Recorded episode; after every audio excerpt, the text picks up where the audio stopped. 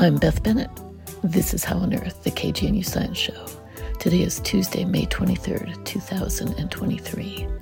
Coming up, I replay an interview from last year with Professor Michael Breed, an expert on bee biology, a topic especially germane this spring given the declines in pollinator populations.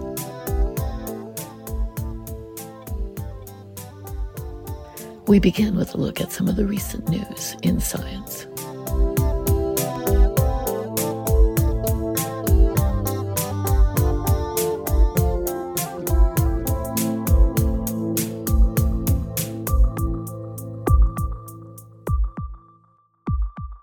The COVID pandemic made college even more difficult than normal for students who couldn't go to class in person. And what if you are a professor teaching those students in an experimental physics class that requires hand on experience, but everyone is remote? Well, how about recruiting those students for a massive project to study the sun from the comfort of their living rooms? That's exactly what about 1,000 students from the University of Colorado at Boulder did from 2020 to 2022 in a project led by Professor Heather Lewandowski and Dr. James Mason and colleagues. The goal of the project was to study one of the most puzzling questions about the Sun. Why is the Sun's outermost atmosphere, or corona, so hot? The temperature of the sun's corona is millions of degrees. However, the sun's surface, called the photosphere, is much cooler, only thousands of degrees.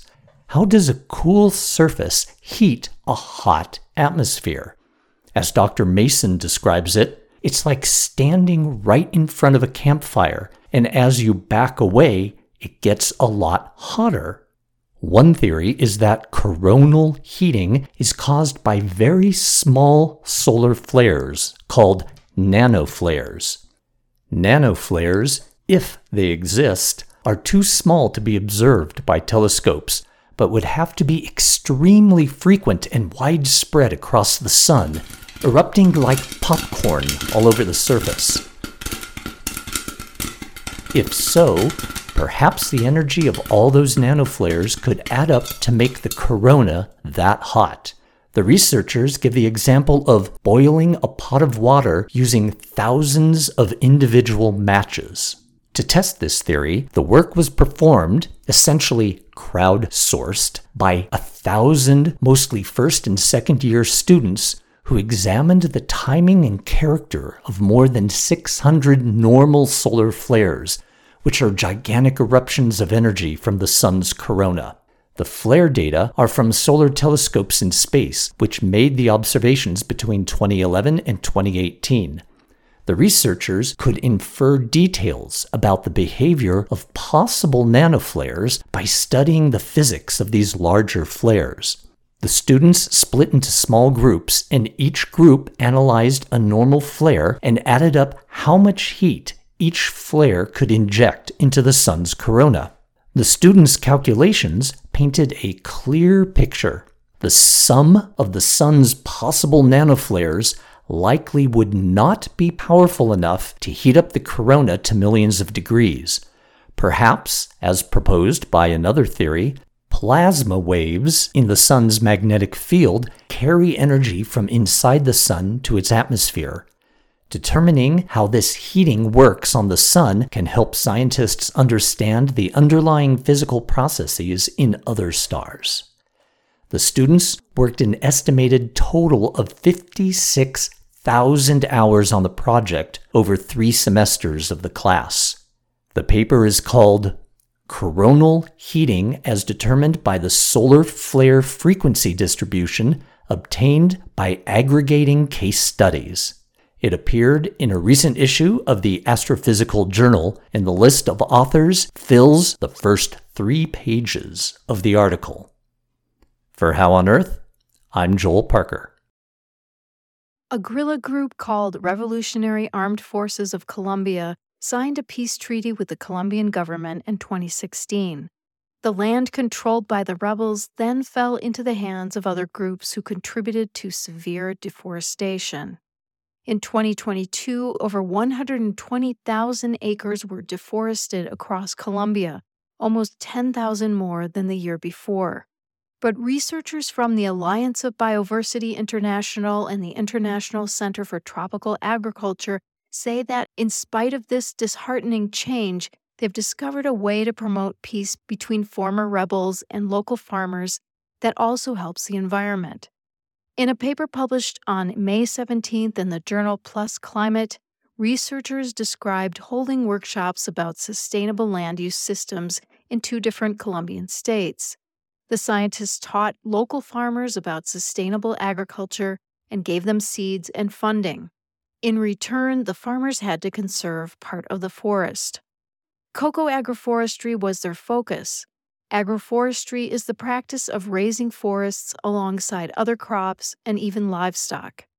What surprised researchers was that their educational program sparked conversations within the entire community about climate mitigation, the value of the cocoa crop, the opportunity to create new jobs and specialties, and the desire of Colombians of different political backgrounds to solve climate issues seemed to be building bridges.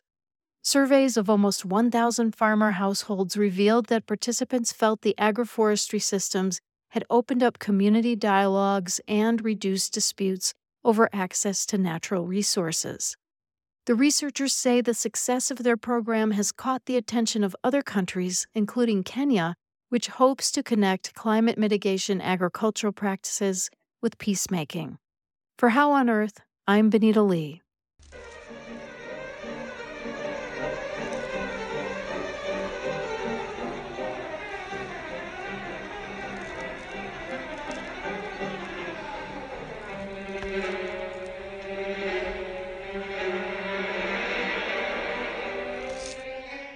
Professor Mike Breed has been studying social insects, including ants and bees, at the University of Colorado here in Boulder for decades. I spoke with him last year about the fascinating biology of these important pollinators in an interview that is still timely because the many problems facing honeybees and other bees are continuing to mount. He describes the challenges these important insects face in the modern world and what we can do to protect them. Welcome to the show, Mike. It's always a treat to talk to you about honeybees. It's nice to be here. And other bees as well, of course. So we can, you know, include some of the many other bees that people see around Colorado. But let's start off talking about honeybees. I've been seeing a lot of them lately. A lot of people in my neighborhood have bee friendly plants. What's your take on the status of honeybees these days? I, I think they're still very much uh, imperiled people who manage them responsibly in hives can keep them going, but uh, you do see far fewer bees, and not not just honeybees, but many kinds of bees. You just don't see as much anymore. You know, for for honeybees specifically, it's uh, the same threats that people have talked about for a long while. One is changes in land use. Uh, another is diseases and parasites that they're impacted by. And I think on top of that, recently, kind of widespread use of new classes of insecticides have impacted them quite a lot. Right. So are you thinking specifically of neonics? Yeah, yeah, specifically neonicotinoids. And I I think, you know, one point I just try to make to people is there there's no utility to using those things in suburban or urban lands. Mm-hmm. They're just it's just not justified. And the downstream consequences seem to be pretty huge. What exactly do they do to the bees? Well, we we don't exactly know. You know, there are studies that have shown impacts on uh, things like learning, orientation. You know, how mm-hmm. they know where they're flying.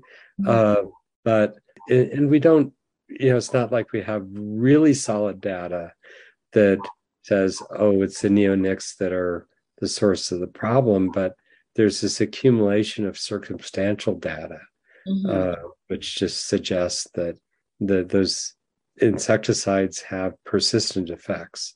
Right. And I know I try to buy plants from local greenhouses that don't use those. Is there mm-hmm. are there other things that people can do to try to prevent you know using them or spreading them around the local environment? Uh, no, I think well the most important thing is to just not not go to the garden store and buy insecticides. Um, they're very rarely implicated in um, the you know in people's gardens there's there's other approaches and something's really out of hand use an insecticide which uh, is known to be very short lasting doesn't persist in the environment okay so one thing you just said is really interesting i've had a that is about the the learning capabilities of honeybees because i've mm-hmm. had a few conversations lately with friends that yeah. were completely amazed when i explained to them some of the remarkable things honeybees can do in terms of communicating what they've learned and and just their learning ability. so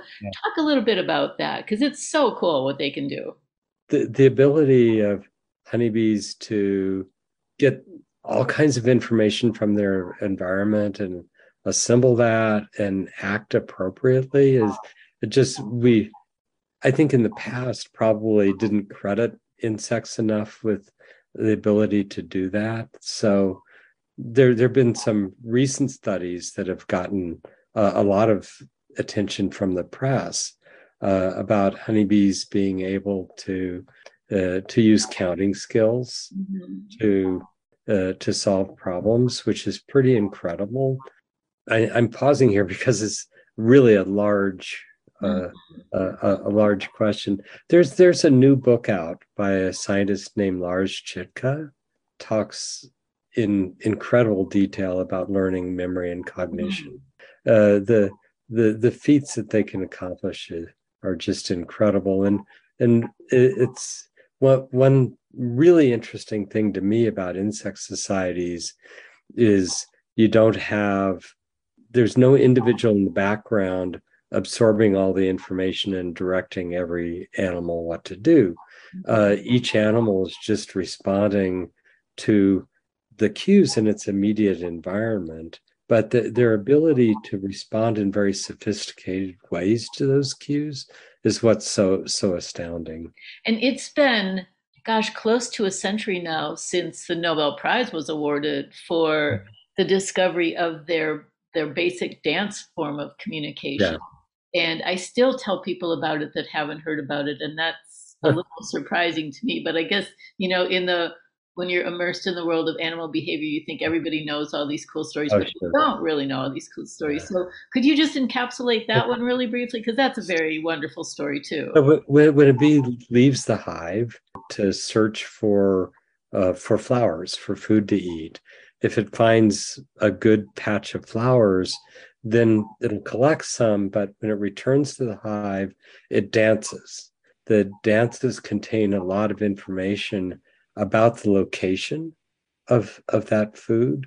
The, the bees encode the distance to the food, the direction to the food, and uh, something about the quality of the food so amazing given the i know you we, you recall when we first met we were dissecting honeybee brains. We know how little those brains are. Yeah. They can they can do a lot of processing right. and memory stuff. Right. but what about some of the solitary bees? I have noticed that there's fewer bumblebees around this year which yeah. makes me very sad. Right. Yeah i've i've noticed in in my yard far fewer bumblebees over the last few years and just solitary bees in general have kind of disappeared from the landscape. So it, it, at this point, if I see a bee in our in my yard, it's likely to be a honeybee, mm-hmm. but it's likely from a, a managed colony. There's mm-hmm. several people in my neighborhood who who have colonies, and uh, we don't really know why uh, there seems to be such a, a, a startling disappearance of other kinds of bees. Mm-hmm. Uh, but you know, certainly circumstantial evidence uh, points to the neonicotinoids. And can you speculate about the effect of the disappearance of those non honeybee species, the native species, on the environment here in Colorado? Well, it, it's loss of pollinators, mm-hmm. and there, there's some plants out there where honeybees work just fine.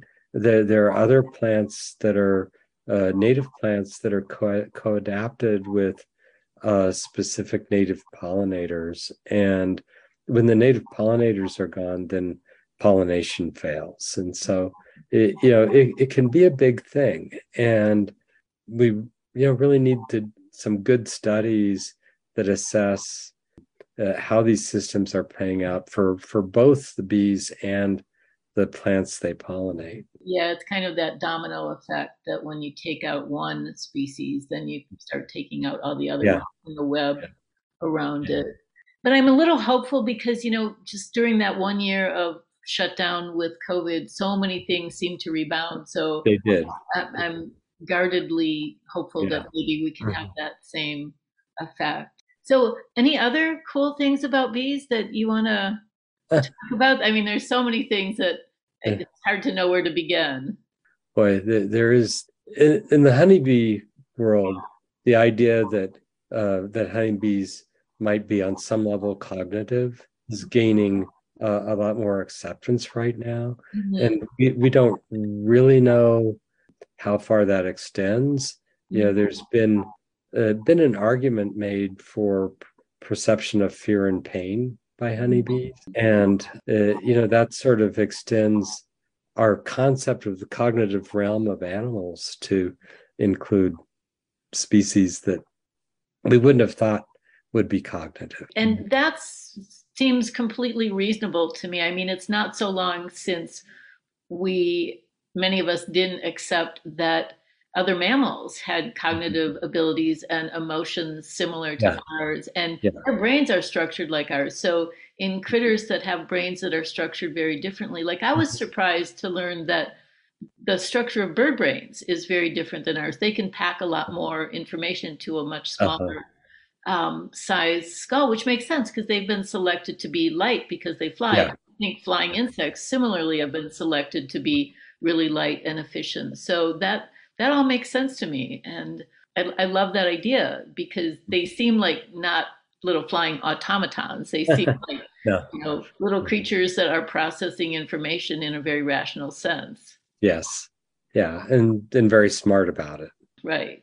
But they also do things that are so foreign to us, like um, the story of when the young queens emerge in the spring and they just duke it out and you know all the sisters kill each other. So yeah maybe just talk about that a little bit because that's kind of a wild story. Uh, so so in the in the spring um, an established honeybee colony raises somewhere typically in the range of five to maybe 15 new queens okay? And they're within the hive they're very distinctive because they have uh, special s- cells made of wax that are built in which the queen larvae are, are reared. Um, so you can you can just open a hive and look and see how many queens are being reared. In the end, the objective for the bees is for the old queen to leave with a swarm. Okay, so she takes half the workers and go finds a new place to live. And then one of the new queens takes over.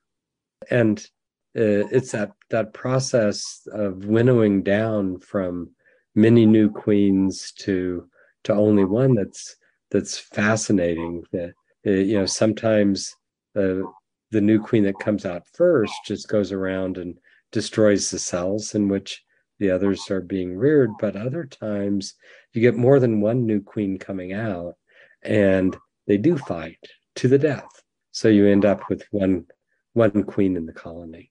And this is a really interesting phenomenon because we think about fights to the death usually being in males in species uh-huh. fighting over females. But yeah. I mean, clearly these females are fighting over resources because the hive right. will only keep one of the queens. Yeah. But yeah. it's it's just an interesting thing that that happens here. it, it is, yeah, yeah, and it's uh, so when you, when you see a swarm of bees um, in the spring, uh, likely you're seeing a, a queen that's a, a, year or, or more old with with a lot of workers. And if you traced back to the the hive where they'd come from, you'd find a new queen or multiple new queens uh, duking it out.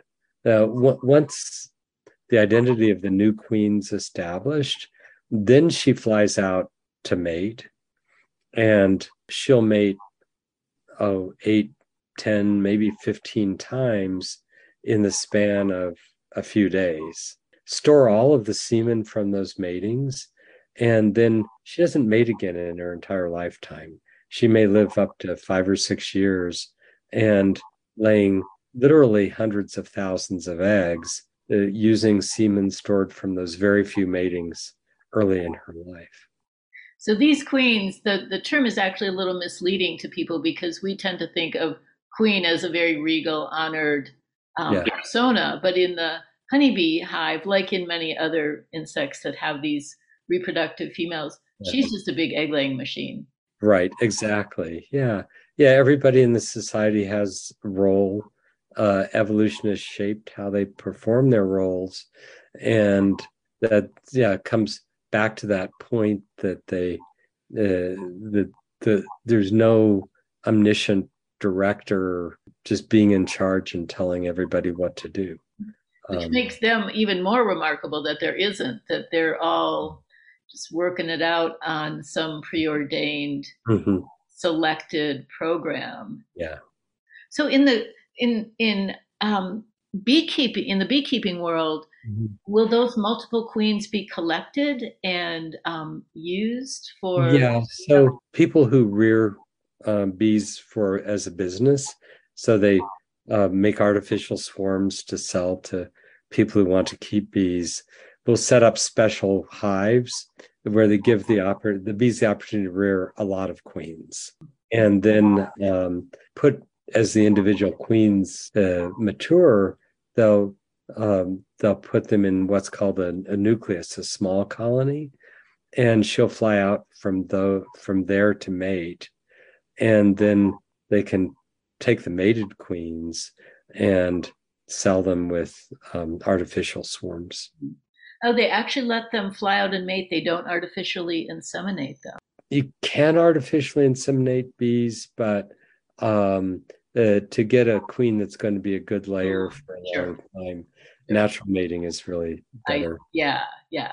Well, so as long as we're talking about mating, I guess we should tell people about the situation of males in honeybees because this is oh, a cool story too.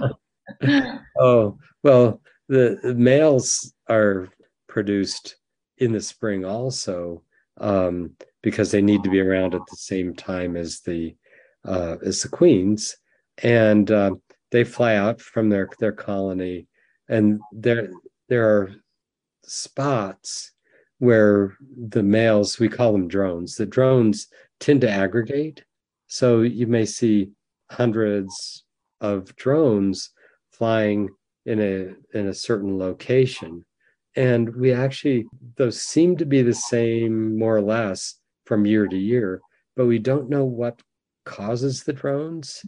Um, you know, be able to establish the it's different animals from year to year. What causes them to be able to establish in the same spot?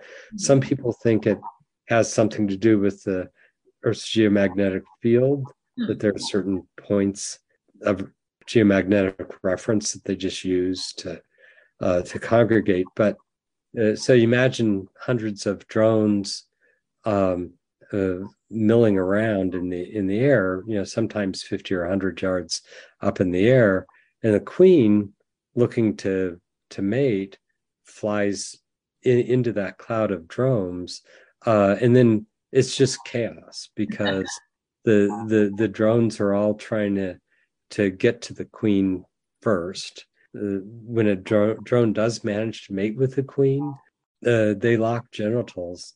Uh, then the uh, uh, once mating is done, the drone's genitals rip out of the male, so he's done.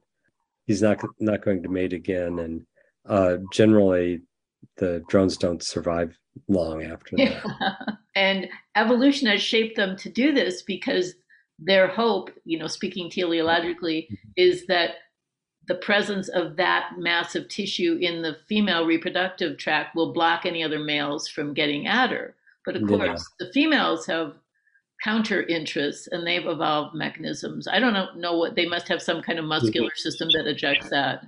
Oh, she actually just lands somewhere, reaches around with her mouth, okay, okay. and um, pulls it out. And then she flies off and mates with another male. Yeah. And you said she mates with 10 or 15 males, and so she can store a lot of sperm because each sperm yeah. sac must contain millions of. Yeah. And then she can store that for years. Mm-hmm. Yeah, which is pretty incredible yeah. because it, it's not like she has a deep freezer right, right. in her abdomen. Uh, so that uh, that semen is stored at you know kind of normal outdoor temperatures. Somehow the the sperm survives just for years. Yeah, they're they're just amazing animals. Well, Mike, it's always a pleasure to talk to you about bees. So hopefully we'll do this again in a couple years and give people some some more bee stories. But thanks for uh, for taking the time to talk. Yeah. Great, thank you, Beth. That was Professor Mike Breed talking about honeybee biology and their conservation. You can find out more about the plants they thrive on at the CSU Extension website. I'll provide a link to their extensive list of plants that support pollinators on the show website.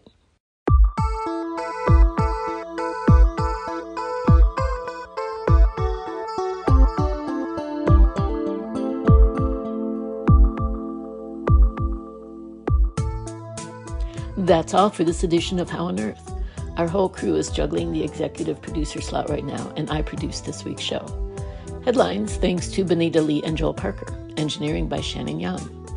Our theme music was written and produced by Josh Cutler. Additional music from The Flight of the Bumblebee by Nikolai Rimsky-Korsakov. Visit our website at howonearthradio.org to find past episodes, extended interviews, and you can subscribe to our podcast through iTunes and follow us on Facebook and Twitter. Questions or comments, call the KGNU comment line at 303 447 9911. For How on Earth, the KGNU Science Show, I'm Beth Bennett.